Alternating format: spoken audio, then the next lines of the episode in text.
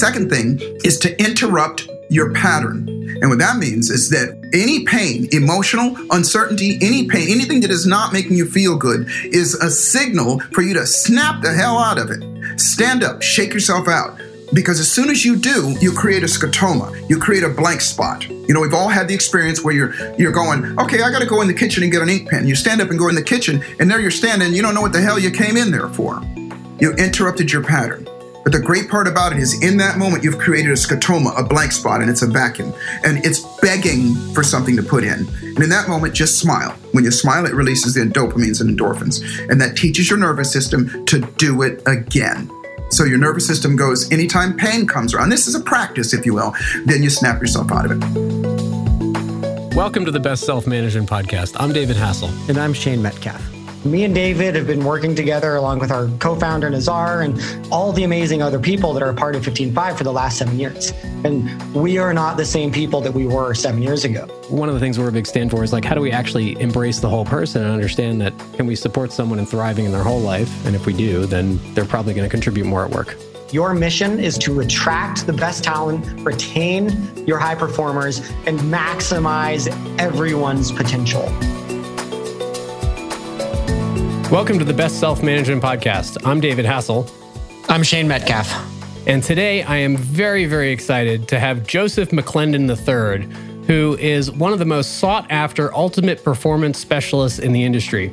His unique brand of tell, show, do teaching and coaching creates rapid personal change that effectively moves people to take more consistent action to go further faster with their personal and business achievements. Joseph is a best selling author and has performed hundreds of workshops, coaching sessions, and seminars, and one on one therapeutic interventions, and has presented to well over four and a half million people around the world. Welcome, Joseph. Thank you for having me. Joseph, I got to tell you, when we uh, secured the interview with you, David called me and he was like, "We're interviewing Joseph McClendon," and he was so excited. I know he's trying to play it cool right now, but yeah, he is a he is a big fan, and he was very excited when when we set this up. Well, so it's really I'm, good I'm, to have you on. I'm flattered. And David, I, I feel that way about me every single morning. I get up every single morning and go, hey, I get to beat Joseph McClendon the third. it is a good feeling. I remember there was, it was probably about eight years ago. I was walking through the mission in San Francisco and I had the realization that I would not trade places with anybody yeah, until you get to that place in your life, you're always going to live in doubt and uncertainty. And I encourage yeah. people to get there as quickly as possible to recognize that, listen, you got dealt this hand and it is the greatest hand you're ever going to get. So love yes. it.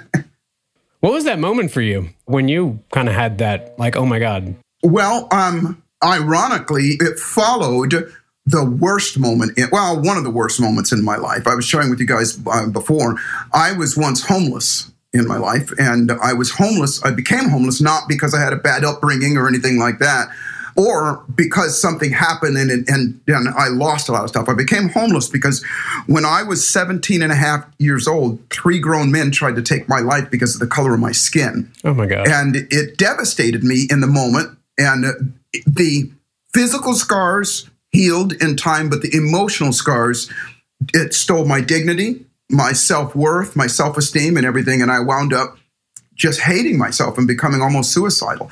And but to answer your question, that moment came when somebody that I didn't know gave me the book, and the book was called Think and Grow Rich. Hmm.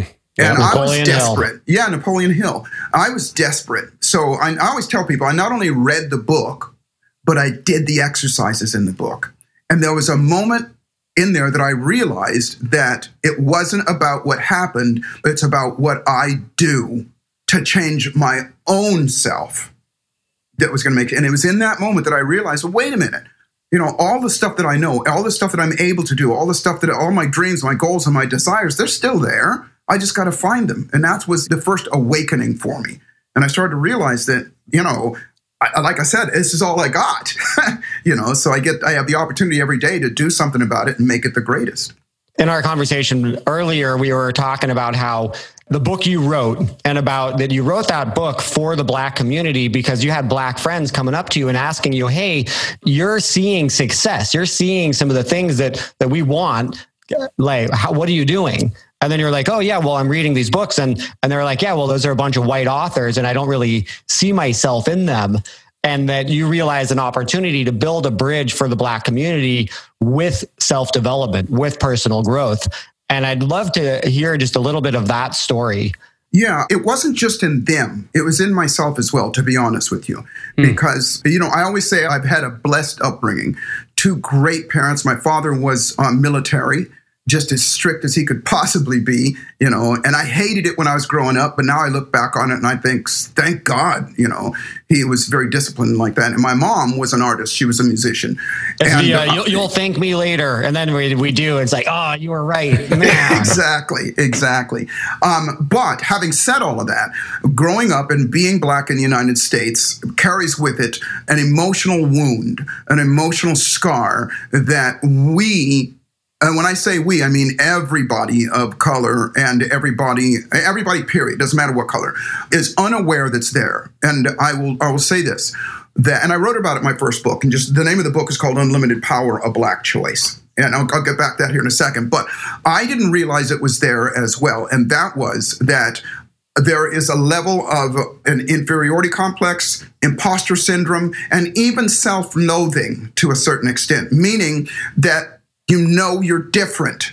You know that you're not preferred. You know that there is something that you just have that feeling. So much so that uh, I think it was Harvard did a study not too long ago, and it's been, you know, New England uh, Medical Journal of, of Medicine uh, published this as well. That the cortisol levels, which is the stress hormone that our bodies release, is twice that in a black person, specifically black, black men above the age of 15, twice that of anybody else. And that comes from that knowing, and, and, I'll prove it here. I mean, I'm not prove it, but I encourage everybody to just go online and look up, uh, or go on YouTube and look up. Um, it's called the Black Baby Doll Experiment. It'll be the saddest thing you see all day, but you'll get what I'm saying, and that is this. When I say there's a wound, the wound is embedded in us that we don't even know, and at a very, very young age. And I could go on and on about it, but the, the experiment was they took a black baby doll and a white baby doll and they sat them on a table and then they took children. They, did it first with black children, but they did it with white children, Asian children, all children between the ages of three and seven years old. And you'll see this. And the narrator asks the child, point to the baby that's wrong, bad, and ugly. And all of those children point to the black baby doll. And then they say, point to the baby that's good, right, and pretty. And all of those children at three to seven years old. And so one has to ask themselves, where do they get it? Well, it's handed down through the ages, and I, and you know, and again, as a psychologist, I know where that comes from, and I know how deep that sits inside of you. So I had it in myself as well. So when those men did that to me, it just fortified what was already there and made it, my psychology go, yeah, it's true. So when I got quote unquote enlightened to the fact that you know the color of my skin or anybody's skin should not make a difference I realized that there was something I could do about it. So I obviously, because I, I needed money, you know, I chose real estate in that moment. And I remember, and this is back in the olden days when you could collect Coke bottles. And I saved up enough Coke bottles and cans to buy a course in real estate. Uh, it was one of the first courses uh, back in the 80s of how to flip houses. I bought 26 houses, and that's when I first started to show some success. And my friends would come to me, and as you said, uh, Shane, they would go, Why are you so successful? And I would say, Because I read these books and I do these things. And they would say, not all of them, but would say, Well, we can't relate to that. So that's why I wrote that book, was to bring the tools, the strategies, the technologies, and the processes to people so that they can make those changes themselves, no matter what color you are. What had you be open to learning from, you know, a white guy? And, you know because it's, it's, such an interesting conversation right now of of the need for representation the need for black leaders in our companies the need for people we can look up to that we can identify with. And so i'm just curious what was it for you that had you be open to learning from somebody that maybe you know you didn't identify with racially well, what, what happened was, and, and, again, it's it's process. I always say process is progress. Was it wasn't the need or the understanding to learn from somebody black. It was just the understanding to learn from somebody. Period. It didn't matter to drop the guards, which was part of the challenge. If you feel like which I did, that, uh, um, and a lot of people do, that others might not have my best interest at heart or they don't understand me, uh, then, uh, you know, it puts a shroud, it puts a dampener on your ability to learn. So mm, if you mm-hmm. wipe right. all of that stuff away, then you just go, I'm there to learn. It doesn't, you don't even think about it. It doesn't matter the color of somebody's skin. It doesn't matter. Information is information you know right now uh, you know there's i'm sure there's people that are going to be listening to us that can't see us and if they, you know, sign in at a point where they're just hearing information, does it matter what color I am? It shouldn't. Unfortunately, it does. So, so to answer your question, it was just the striking of the realization that just go learn. It doesn't matter where it comes from; it's what you do with it. That's great. How's that book been received? I'm really curious. Of, of is it right? The Unlimited Power of Black Choice. Yeah, it's called Unlimited Power of Black Choice, and it was a New York Times bestseller back in '96, and it was received and still is received very, very well. And believe it or not, you know, I, I co-wrote it at the time. I didn't have a name, I didn't have anything, and I co-wrote it with my business partner Tony Robbins. And there are people that, despite what it was, there are people that had said, "Well, you know, why did you write it with him?" And I remember back when I was even uh, doing the book tour with it, that was a frequent question. Why did you write it with him? He's a white guy. He doesn't understand.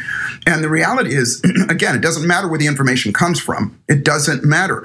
Just get the information. So it was well received, still is. And unless, to me, which I, I'm actually rewriting the book, unless it comes with a precursor that says, listen, pay no attention to the color of even my skin. Don't say I'm buying this because Joseph's black. I'm buying this. I'm, I'm getting this because I want the information so I can change my life, so I can change my family's life, so I can change my community's life. Well, you know, I mean, it's interesting. Like, even as a white guy, you know, like over the last six months, I've made deliberate choices to consume more black media. Mm-hmm. I'm saying, hey, oh, wow, I go and look at my Netflix queue and I'm realizing that I'm kind of passing over black culture media. And so just of like, hey, let's change that. And then it's just all of a sudden it's a it's a much broader input. And it's just like, man, this is really good quality content. This is just great entertainment that isn't actually necessarily uh, only about the black experience, but it just is actually broadening my perspective and also developing a deeper empathy for the perspective of being black in this country. Yeah, and I think that that viewpoint is broadening with a lot of people around Shane because a lot of people are starting to recognize that, and this is going to sound terrible, that hey, they're just people too, you know, and their experience yeah, yeah. is is intermingled with us. No, I saw yeah. something a couple days ago, and I rarely interact when I see hostile people I rarely will interact, but this one I had to, and it was a guy, it was a white guy who was saying, wait a minute, you know what, if I, a white guy, if I was going to uh, start a magazine called White Enterprise, or if I was going to have a TV show called the Black Entertain, or the White Entertainment Network, I'd be labeled a racist, and I'm this and everything. And, um, and he said, so it's just not fair, you know, he says, all lives matter, and they all do matter which, you know, there's nobody saying that there isn't. But I had to write him back and I said, you know, quite honestly, I understand exactly how you feel. And I look forward to the day when there doesn't have to be that delineation, where it mm-hmm. doesn't have to say black this or black that. It doesn't have to say anything. It's just how we are. Now, that's a dream that Martin Luther King had, you know, some time ago that we all have that, uh, you know, I don't have to pound on my chest and say, hey, I'm black, take a look at me, you know, and therefore I am, I'm worthy.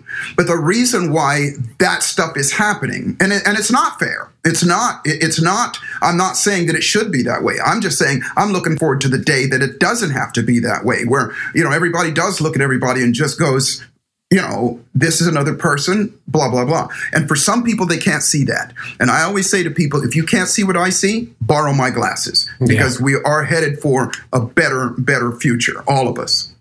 You mentioned something about progress, um, and I'm curious. Like, since you've written that book in '96, I mean, a lot has transpired. That you know, our culture and, and world has changed in a lot of ways, and especially most recently. Uh, I'm curious, how do you think see things progressing? How do you think see things that you know what's changed, what hasn't changed? What you know, what do you think the trajectory we're on is? Yeah, I'll answer it this way. I, I said this uh, earlier that things are going to change when we change, and I say we, everybody. You know, I literally I have something that I'm I've created that I'm working on to bring into the consciousness I'll be honest with you I'm starting with my own community and to help people get the tools. I, will say this and you know Dave you know and I, I think so you as well Shane. I'm in the belly of the beast and have been for 30 years. And what I mean by that is um, up until COVID monthly I was in front of from 15 to 20,000 people. As a hired gun now, my own seminars and workshops, it's a little bit differently. It's definitely more racially diverse and so on. So, over the course of a few decades, live, not to mention, you know, television and things like that, just live, in person, in front of people, four and a half million people, but only at the most 5%, but more more likely 3%. And if you've been to the seminar, you know what I'm talking about. Yep. Are black people. And uh, I say I'm a hired gun, meaning I show up, and I run my mouth to an audience that was brought to that that stadium or whatever it is by a promoter who markets to a mainly white audience. And there's lots of different reasons why this information has not been accessible to the black community. We'll leave those behind for a second. But the risk of sounding arrogant, my expertise, I have two strong skill sets. One of them is as you know, my I have a, a, doctorate in neuropsychology, and Shane, we talked about this before. I'm unorthodox in the way that I go about doing things. If you, I'm a neuropsychologist, and there's a difference between that and a traditional psychologist. If you come into my office and you got a fear of dogs, there's going to be a dog in there.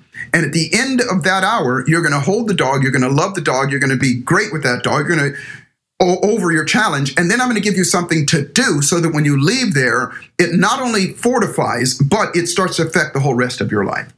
The other skill, so, so my skill set is being able to do that for people. My other skill set is to teach people to do it for themselves. Now, what does that have to do with our own progress with regard to teaching and learning? Is this is that we all, every single one of us, have something to learn to to grow ourselves. We all want more health, wealth, and happiness, and all those things. Yep. However, if only in my opinion, three to five percent of that four and a half million people, and, and obviously much, much more, are getting this information. It means that my own community, the black community, is missing out. And at the risk of sounding arrogant, at this level, there's nobody better than me to be able to teach that. And I know that sounds arrogant, I'm just saying as I look at what's out there and I look at what needs to be taught, it's the methodology to rid yourself of that emotional scar, to change the procrastination, the hesitation, the fear of failure, the fear of success, all those things that are the thieves of our dream. It's process. If you come into my office and there's a dog, there's a process that I'm going to take you through. And I teach that process to other people so they can do it for themselves. Lastly, I'll say this you know, to whoever's listening, if you had a tool that you could vastly reduce or eliminate a bad memory, a bad feeling, a unresourceful behavior, uh, even ones that you don't even know that are there, what would you do with it? And how would your life be better? Everybody would go, well, bring it on. you know, yeah. I got stuff I can work on right now. Yeah, can we can we do that right now? yeah, right. yeah, you know, I'll take uh, some of that. Yeah, you know? yeah, yeah. Everybody, but that, but that, as you know, David, you were saying you, you went to the seminar and your life changed, you know. And so all I want to do is make sure that that we get that. If you need to hear it from a black man, here I am. If you need to not just hear it, because because I, I always pride myself on, as you said earlier, my process is tell, show, try, do. And what that means is I'm going to tell you something. I'm going to show you either by example that I can demonstrate, whether I'm on stage or whatever, and or a story or an example that I'm going to show you. We're going to try it together you're going to get a result and then you're going to do something outside of there so that it perpetuates and and becomes geometric in your life. I want to talk directly to you listening in for just a moment.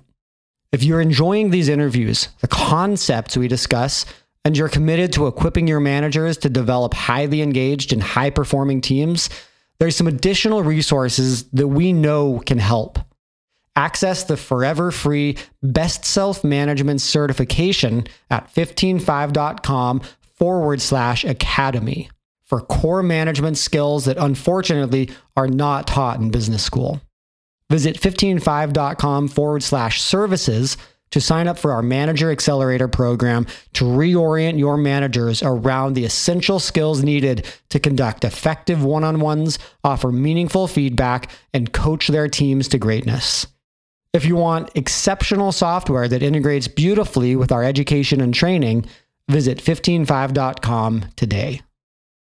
This is a great segue because, you know, I mean, you know, Shane and I had this crazy idea about creating this idea of best self management, which is the title oh, of this podcast, it. and this idea mm-hmm. that you know rather than trying to manage for performance as as company leaders, trying to get as much as we can from our people. What if we actually created an environment that supports people in learning, growing, developing, being and becoming their best selves? Uh, you know, some people go to a, a seminar to, to get transformation. We're saying, come work for us. And then can we create companies that do that so the companies thrive by unlocking the potential of their people? Uh, and I'm so curious to learn from you. What are some of the key things and distinctions that we can think about as company leaders and as the developers of this methodology that we can help other company leaders learn how to continue to make those small changes or create the environment that invites you know that one shift that creates a geometric change that all of a sudden everything's different for that person in terms of their health wealth happiness and contribution and sense of purpose and, and whatnot in the workplace. Yeah I mean, I mean like part of the dream is like that people go and get a job at not not just at 15Five but anywhere. They go work at mcdonald's. They go work at any any business and they actually leave a, a happier healthier wealthier version of themselves. You know like that would be that's the vision we're holding for the world first off, my hat is off to you. I express my appreciation for what you're doing and, and holding that cause or that purpose for yourselves and for your company. You know, thank you for that because the world needs more of that. Mm-hmm. Just the fact that you're aware that there's that need and that you're doing about something about it will start to make a difference. To answer your question, and this is just my opinion, I taught at the University of Southern California for seven years, and it was a, it was a happenstance that put me in there. And quite honestly, I took the job because I thought it would look good on my resume. uh, but once I got in, I don't think there, any, any of us or any of our listeners have ever done anything that was self-serving. You know, we've always been selfless. We were yeah. born enlightened. But when I went in, it was a rude and necessary awakening for myself. Wow. Uh, and it fed into something that I, I, should have said earlier. The reason why my purpose and the reason why I do what I do is because when the, uh, I told you that the person entered my life and gave me the book Think and Grow Rich, introduced me to that whole thing. When I went back to him to thank him for doing what he did for me, and I said, you know, how do I repay you? What he said to me is, he goes, Joseph, you do the same thing that I've done for you for as many people as you possibly can for the rest of your life. Wow. And to be honest, you know, I was young then. I didn't take it as serious then, but as I've grown and I look at my background and everything, that is my purpose for doing what I do now. So I, my hat is off to you because you're doing that as well. You're doing that. You're touching people's lives in the way they need to. And so, and so the reason I brought up UCLA was I taught in the uh, engineering and management department of the of the college and I was working with engineers. And this is no, I'm not throwing any shade on engineers, but I will say they're the hardest audience to, to work with, especially uh, for somebody that is uh, as cosmic thinking as I am. Uh, because everything that I, I taught them, I had to have concrete, and this is before YouTube, by the way, I had to have concrete evidence, provable stuff. Um, and so one of the things that I realized with regard to the workplace, because what this was, what it was, it was only about 20% undergrads. The rest of it was, was uh, employers would send their employees, and they were ranging between 35 and 55 years old, who were engineers who had been through whether it was because of tenure or whatever, they've been moved into management positions. And there's a challenge there because engineers are not necessarily people, people. Uh, so now they got to manage people, and they're wondering why there's chaos in there. And so, to answer your question, sorry for the long answer, but to answer your question, there are three things that have to happen within the environment to make that employee A recognize that I want to change, B trust that these people are going to help me change, and then see the process that's necessary to make that change. So the first thing is for people to recognize that they want to change is to give them the opportunity to feel good about themselves going forward. And you can do that just through a series of questions. The first question is, what do you want? What do you want? Why did you come here and what do you want? Now, the obvious answer is somebody's going to go, Well, I came here because I want, uh, you know, I got to feed my family or I want a job.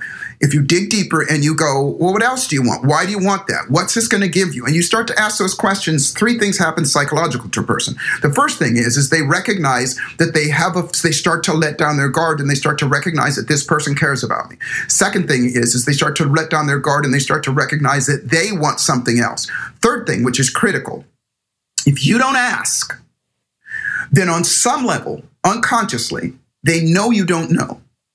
And if they know you don't know, then they can feel like, and probably will feel like, you're trying to get them to do something for you and not them. Wow.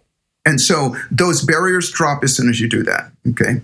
Second thing is with regard to them recognizing that they can get this here is that you, you know, through whether it's testimony or whatever, you can explain to them and listen, here's what we want for you. And oftentimes you can just parrot back what they said.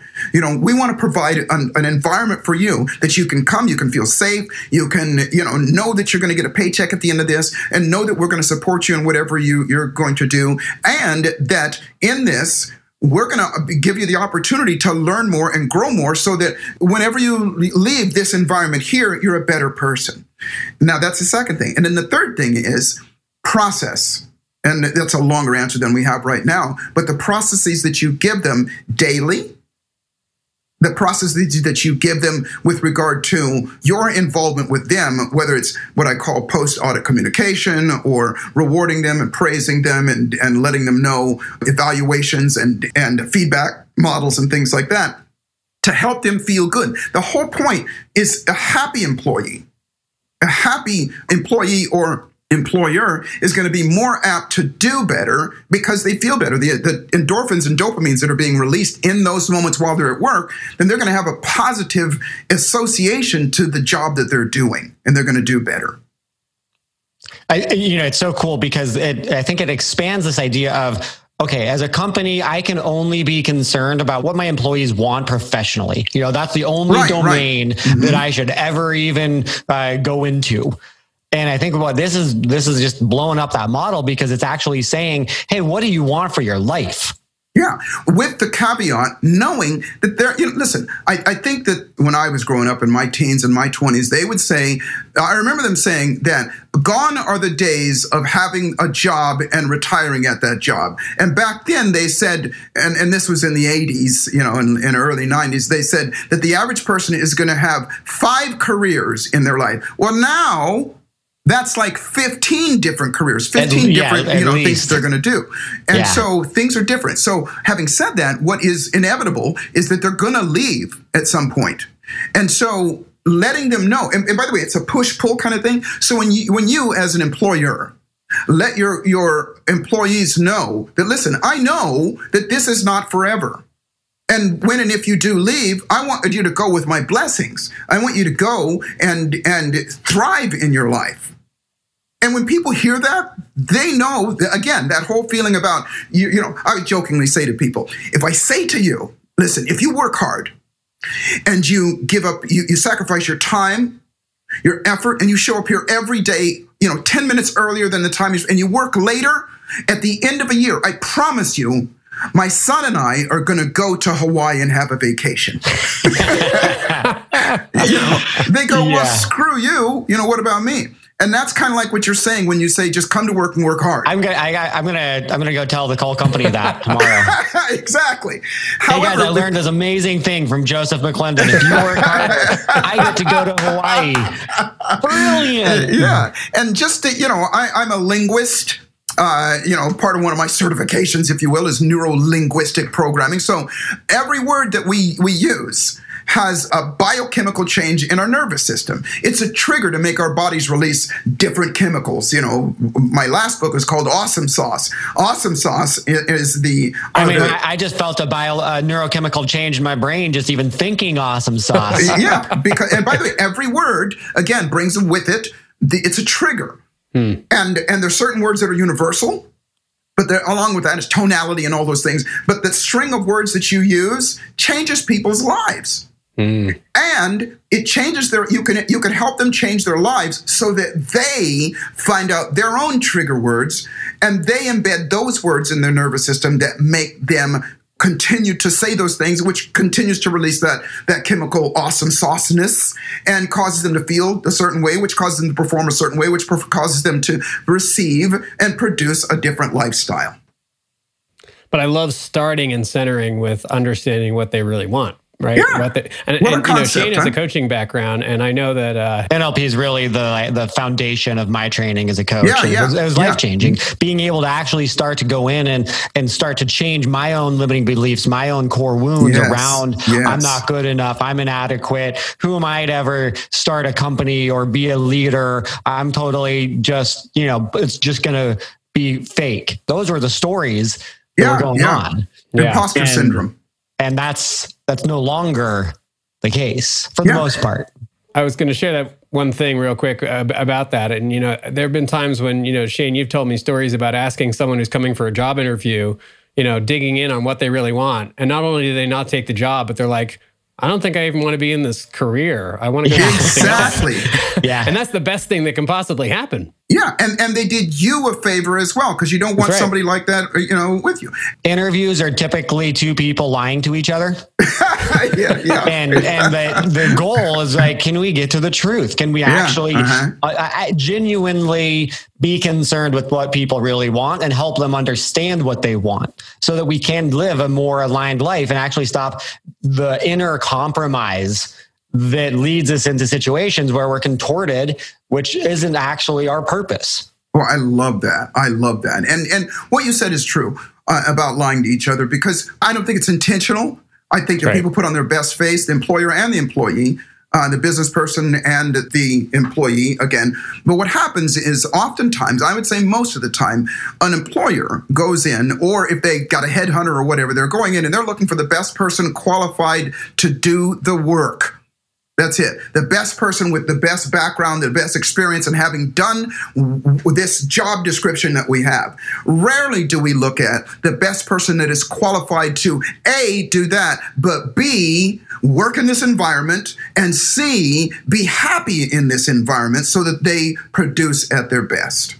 And so when we add those other two elements, that's when life changes for them and for us as well. Yeah, well. and it's really interesting. I think in the business world, there's so much cynicism that we need to overcome with people who who have been through, who have had you know 12 of their 13 careers yeah. and have been treated like shit. Have Yeah. not been mm-hmm. actually respected, have not been seen as the individuals that are worthy of respect and wholeness that we really are. And so, you know, even there's there's people in our company that have a hard time trusting that we Yeah, as leaders, as the board, as the founders, genuinely have their best interest at heart. It's a really interesting thing to overcome because in a way it's this like collective corporate trauma that we're going against. And so I think, yeah, yeah, I'd love to hear your thoughts on that. Yeah, not only that, there's something that I call entrepreneur envy and resentment. And that is that the employee, and, and I, I, I don't even like to use that word. However, you know, it, it suits uh, us now. Employee comes in and, res, I, and I, I'm going to say this from experience. I resented my bosses for reasons I didn't even know were there. And I Super would, interesting. yeah, I would label them selfish. I would label them uncaring. Now, this is all unconscious. You know, as I look back, I'm obviously intellectualizing it now, but I would resent them for doing better than I am. And by the way, this is across the board. People feel this way anyway. People look at people that are that are rich or have a lot of money and they go, "Well, that son of a bitch, he's a rich person," you know, and they don't have the struggles when they don't know what the, what I've been through or you've been through, anything like that. And that resentment, unless it is dealt with, is always going to be distrust. If a person doesn't feel like they can be the same as or even better their employer, then guess what? You're going to deal with some level of that, that resentment. If a person doesn't at all times feel like anytime I want to, I could step outside of this and become an entrepreneur myself, then they're going to have that resentment of that person. And so, procedurally, you said the word that uh, we got to build the trust in them that they recognize that we have their best interest at hand. And again, going back to the fact that letting them know that, listen, I love you. I want you to be here as long as you want to. And as long as you're here, we're going to support you. We're going to make sure that you get everything that you need and that we all grow together. You know, I always tell companies, okay, well, figure out a way that you give some incentive to that person, whether it is, you know, uh, stock options or whether it is, you know, dividends at the end of the year or something like that, that they have that carrot on the stick or something to look forward to.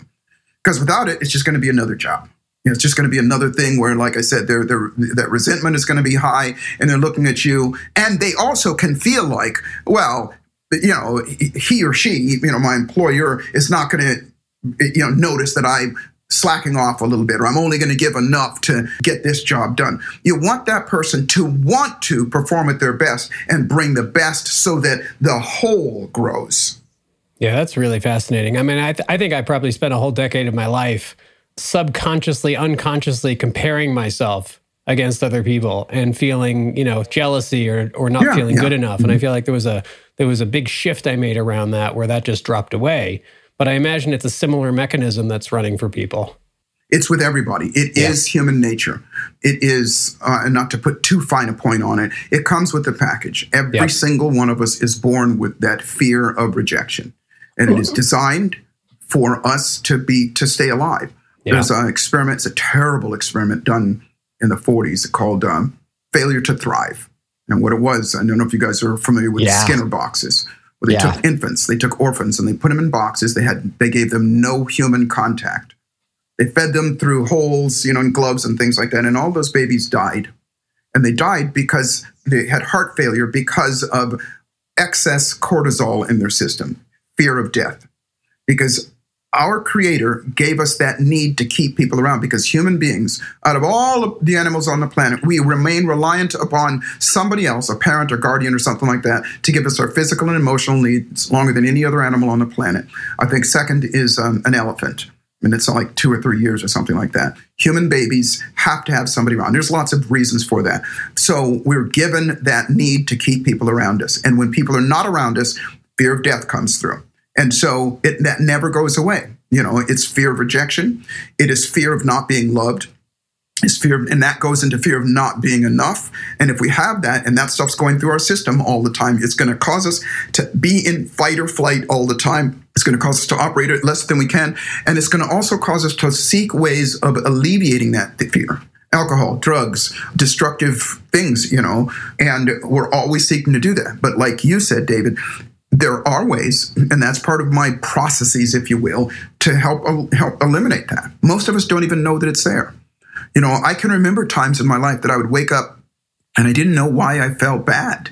I'd wake up in the morning and go, What do I feel so anxious about? Why is that there? There was something deep inside that I didn't know what it was there. I'd even look at my life and I go, Joseph, you know, you're healthy. And I knew all the words and I knew all the obvious things. You're healthy. You know, you, you, you know, you live in the greatest country in the world. You got this, all that stuff. And I could say all those things. But there was still something underneath that was still saying you're not good enough. You know, as I said earlier, you know, having black skin, you know, times that by 10, 15, 100 or whatever because of history. And, and, by the way, there's a lot of people that don't believe in that. A lot of people say that, well, listen, that happened 400 years ago. No, it didn't. It's still happening to this day at a yeah, level yeah, that is unconscious. thing called epigenetics. Ooh, I love that. Yes, absolutely. Real quickly, a, a, a story it's a metaphor, but it, it, describes what has gone on. And there's a 10 year old girl, a mother, her mother, and then a grandmother and a, and a great grandmother. And they're all in one house and they're so there's four generations of daughters and they're all in the house. It's thanksgiving. The mother is teaching the 10 year old how to cook thanksgiving dinner. She takes her in into the kitchen and she says okay first thing we're going to do is we're going to we're going to cook the ham. And so she unwraps the ham. It's one of those rolled up hams and she takes it out and she cuts the ends of the ham off and she puts it in the pan. The daughter goes mom why do we why do we cut the, the ends off the ham? And she goes oh i don't know uh, let's ask. That's what my mom did. Let's ask her. They go to the mom. She goes, I don't know. Let's ask, you know, great grandma. They go to the great grandma who was raised in the 20s. And she goes, Well, we didn't have any money. So the pan that we had was too small for the ham. So we had to cut the ends off to make it fit. Right. Now it's a silly story, but that's uh, we all tie our shoes the same way as we were taught down through the ages. We all brush our teeth. We do all of those things because we were conditioned and we were taught to be that way through the ages. And that is how we feel about ourselves as well. You know, who you, you got to say who taught you to think that you were less? Who taught you to feel inferior or or feel like you're not enough? I don't know. It's not that I don't care, but I don't have to know. I don't have to know how you got your fear of dogs or heights or whatever for me to help you get over it. And the beautiful thing is that we can, just as we were taught that we're a fractured, not whole self, we can be taught and learn we are whole as we are. We're perfect, exactly Quickly. as we are. And then, Quickly. and then, you know, two generations from now, people are just happy and, and they're like, well, why do you think that you're a whole, complete, perfect human being? Well, I don't know. Yeah.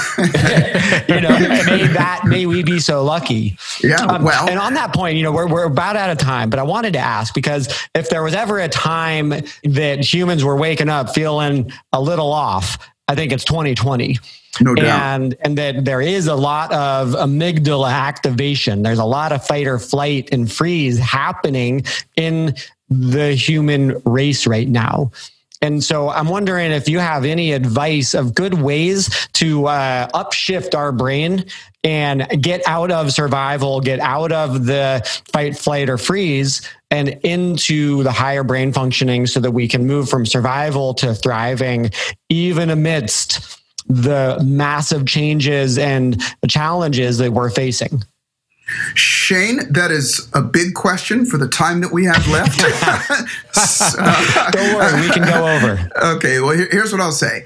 Um, there. Again, 30 seconds I'm, or less. Okay, yeah. yeah. I, I'm a process oriented person. In other words, like I said, progress comes from process, and process means doing something. It's not the knowledge, it's, it's and it's not just taking action, it's activity, which is repeated action. And so, what I'll say is I'll, I'll offer three things. Number one is meditation. Now, hold up when I say meditate, I'm not talking about lotus position and you know crystals and and unicorns and rainbows. That stuff is very valuable, and I encourage that. When I say meditate, I mean I love that you're just saying uh, unicorns are very valuable. yeah, yes, they are. We're going to take that clip. Yeah. Yeah, but when you say when you say those that word meditation in a business environment, an entrepreneur environment, they go, all right, here we go, you know, self love, age stuff. crap. Yeah, exactly. But here's what I mean: take the word apart. Meditation means to mediate what's going on inside your head to mediate and what that means is to observe a mediator is steps in and goes okay well this is happening this is happening and observes first okay and so when I say meditate, I mean take just 10 minutes. Here's a process that you can do. Take 10 minutes and sit down and shut the hell up. No phone, no conversation with anybody. Just be quiet for a moment. Because here's what will happen within two to three minutes you're going to start to be aware of the talker inside your own head. It's a conversation, and it's it's it's a conversation either by you or by somebody else or a combination of. Usually it's the latter. A great deal of people, it's just one person, it's their own voice talking. But oftentimes it's a well meaning father or something a girlfriend or boyfriend said about you or to you or whatever. In the background, that voice, recognize what that voice is. Second thing is to you'll recognize whether that voice is what I call love lifting or denigrating. And I mean not only in the words that he or she says, but the tone of that voice that that person is saying. And if the third step in that in that place is is to if you recognize that it's if it's not love lifting, if it's not encouraging, if it's not inspiring, change it. And you can change it to anything you want. You can just say, I'm amazing. You can say, I freaking rock. You know, you can say, you know, I have a mantra that I've said probably 25 years. At last, at last, the past has passed. I've broken free and won. And now it's time to love myself and really have some fun. A bold new world is on the rise for all of us to have. And I'm the one. Yes, I'm the one, a beacon that lights a path. I've said that so many times that that is my underlying thought. The number one is to meditate, recognize what's going on, change the voice. I know I'm giving this really, really fast, but there's a, a more in depth process. Second thing is to interrupt your pattern. And what that means is, as you know about this, Shane, Shane, NLP, is that when any pain, emotional uncertainty, any pain, anything that is not making you feel good, is a signal for you to snap the hell out of it. Stand up, shake yourself out. Because as soon as you do, you create a scotoma. You create a blank spot. You know, we've all had the experience where you're you're going, okay, I got to go in the kitchen and get an ink pen. You stand up and go in the ink, in the kitchen, and there you're standing. You don't know what the hell you came in there for. You interrupted your pattern. But the great part about it is in that moment, you've created a scotoma, a blank spot, and it's a vacuum. And it's begging for something to put in. And in that moment, just smile. When you smile, it releases the dopamines and endorphins. And that teaches your nervous system to do it again. So your nervous system goes anytime pain comes around. This is a practice, if you will. Then you snap yourself out of it. Last thing, last piece of that is to teach. And what that means is this is it's no secret that we all learn from our mentors. Be a mentor. Uh, people say, I don't have a purpose. Well, yes, you do. Your purpose on this planet. And you don't have, nobody has just one. But if you want to just come down to how do I how do I learn what my purpose is, teach something to somebody else give something to somebody else you can you know on this podcast uh, this that we're doing right now if you've learned something go teach it to somebody go tell somebody hey here's what i learned today here's this that kind of thing get in that habit of doing that because your nervous system wants to do that we all will do more for other people than we'll do for ourselves. And when they, we do that, I'm all about dopamine release. Your brain releases dopamine, which is the most powerful drug, if you will, that conditions you, that, that causes, teaches your nervous system to do more of it. But the greatest part about it is when we're releasing that, guess what we're not doing? We're not being fearful, we're not being negative, we're not being skeptical, we're not being pessimistic. So, those three things meditate, interrupt your pattern, and then teach, whatever.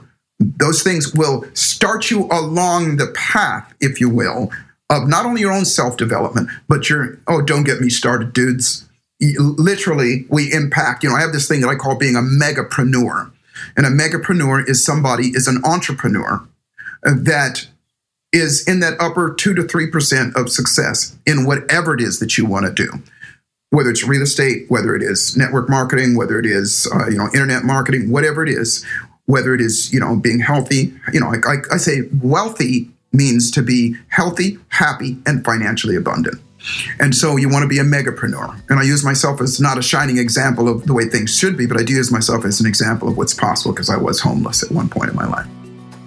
So good, Joseph. Thank you. Thanks for being on the show. Really great to jam with you and look forward to more. My pleasure. Thank you so much. Thank you to our producer, Counterweight Creative, to our executive producer, David Mizne, and guest coordinators, Sydney Lee and Suzanne Haight. One of the easiest things you can do to help us spread the message of being and becoming your best self at work is to write a review on Apple Podcasts or just share this episode's link on your favorite social media channel. If you have any questions or comments, please email me and Shane at podcast at 15five.com. We'd love to hear from you. And finally, thank you.